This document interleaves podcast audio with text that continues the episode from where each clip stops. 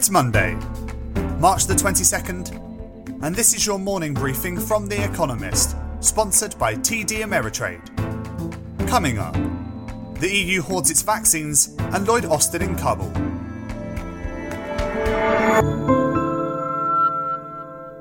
First, the world in brief. Ursula von der Leyen, President of the European Commission, said that the EU will not share its vaccine supply with poorer countries until it has achieved a quote better production situation. Her volte face on the spirit of the bloc's commitment to COVAX, an international initiative to provide poor countries with vaccines, comes as many EU members face a third wave of COVID 19. Lloyd Austin, the American Defense Secretary, met Afghanistan's President Ashraf Ghani on an unannounced visit to Kabul. America is due to withdraw its forces from Afghanistan by May 1st. President Joe Biden has suggested that it would be difficult to meet this deadline, set in an agreement struck with his predecessor Donald Trump and Taliban insurgents. The Philippines demanded that China withdraw more than 200 fishing vessels from its territorial waters in the South China Sea. Delfin Lorenzana, the defense minister, claimed that the boats were not only in Filipino territorial waters but were manned by China's maritime militia. China has been steadily exerting more control over the sea, much of which it claims as its own waters. Several police officers were injured in Bristol as a quote, kill the bill demonstration turned nasty. The bill in question, currently wending through Parliament, would give British police more powers to restrict non violent demonstrations, for example, to prevent inconvenience posed to neighbours. An aggressive operation to break up a recent vigil in London for a murdered woman has superheated the topic. In anticipation of its worst floods in 60 years, Australia's most populous state, New South Wales, ordered about 18,000 residents to evacuate their homes. Three days' downpour has inundated the land around Western Sydney. The affected area is home to a third of the country's population.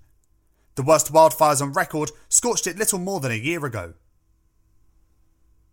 Saudi Aramco, the world's biggest oil company, announced that its profits in 2020 fell by 45% compared with 2019 after a year in which oil prices were suppressed by the COVID 19 pandemic. However, the firm managed to make a profit of $49 billion and said it would pay shareholders, of whom the Saudi government is the largest, dividends totaling $75 billion. And Canadian Pacific Railway Limited announced that it would acquire Kansas City Southern in a cash and stock deal valued at $29 billion, including debt. If approved by regulators, the merger of the two railway firms will create the first freight rail network linking America, Canada, and Mexico. The combined company will operate under the name Canadian Pacific Kansas City.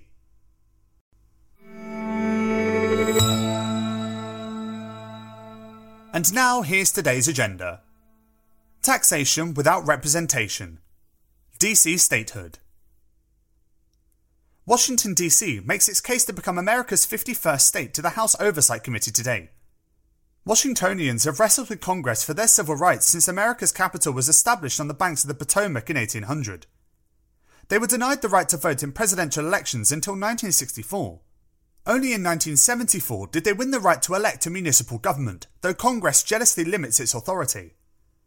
Adding insult to injury, Washingtonians pay more federal taxes per person than other Americans, yet have only a non voting representative in the House and no senators.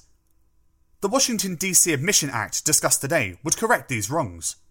The powerlessness of D.C.'s mayor to prevent Donald Trump deploying federal forces to disband Black Lives Matter protests last year reinvigorated calls for statehood.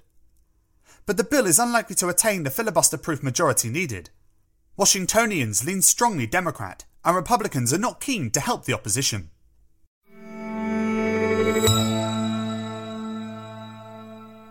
The two Michaels. China's hostage diplomacy on trial. Michael Kovrig, a Canadian ex diplomat, will be tried in Beijing today for espionage. The charges against him were brought in apparent retaliation for the detention in Canada of Meng Wanzhou, CFO of Huawei. The trial, expected to last one day, comes after Michael Spavor, a Canadian businessman, faced similar charges in the city of Dandong on Friday. Guilty verdicts are expected for the quote, two Michaels, who have been in prison for more than 800 days. China has signalled without explicitly stating that their freedom can be won by releasing Miss Meng. She is under house arrest at a mansion in Vancouver while fighting extradition to America for alleged violations of sanctions on Iran. Justin Trudeau, the Canadian Prime Minister, has said he will not give in to hostage diplomacy. Messrs. Kovrig and Spavor will be hoping that America's Justice Department resumes talks with Miss Meng to resolve her case, Their freedom may depend on it.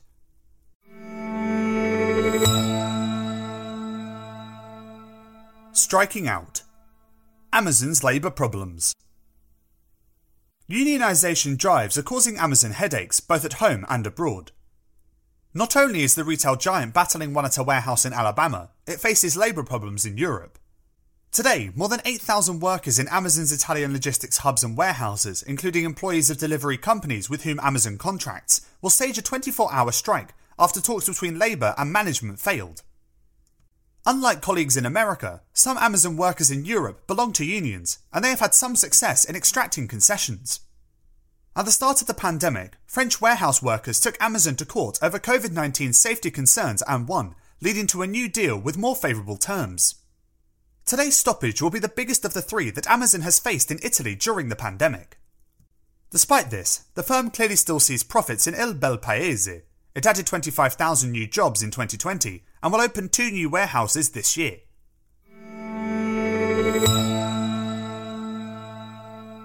Yanking the brake. Germany's endless lockdown. Does the emergency brake do much when the car is barely moving? Germany's national and state leaders are likely to extend the lockdown when they meet today to discuss the country's COVID 19 restrictions. At their last session on March 3rd, they agreed on a reopening plan despite rising COVID 19 cases. That resurgence has since accelerated. Over the weekend, Germany exceeded the quote emergency brake threshold of 100 cases per 100,000 people over seven days, requiring lockdown measures. With opening having barely started in most of Germany's states, few will notice a difference. The real impact will be on voters' confidence in their leaders. The endless lockdown is compounded by a sluggish vaccination campaign and a cluster of scandals involving MPs from the two allied Christian Democrat ruling parties. In just a few weeks, the polling lead they enjoyed throughout the pandemic has all but evaporated, a worrying sign six months before a general election.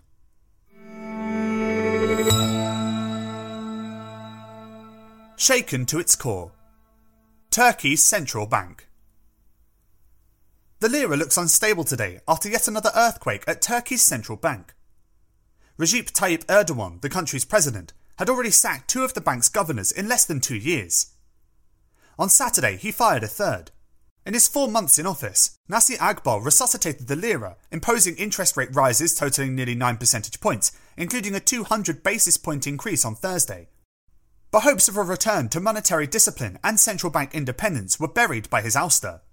His replacement, Sahap Kavcıoglu, sought to control the damage, saying he would continue to fight inflation, which reached 15.6% last month.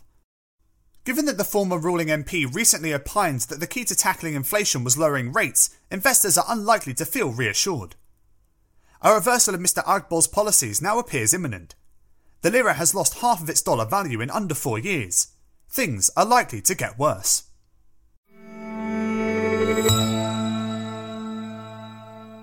Finally, here's the quote of the day from Caroline Norton, who was born on this day in 1808.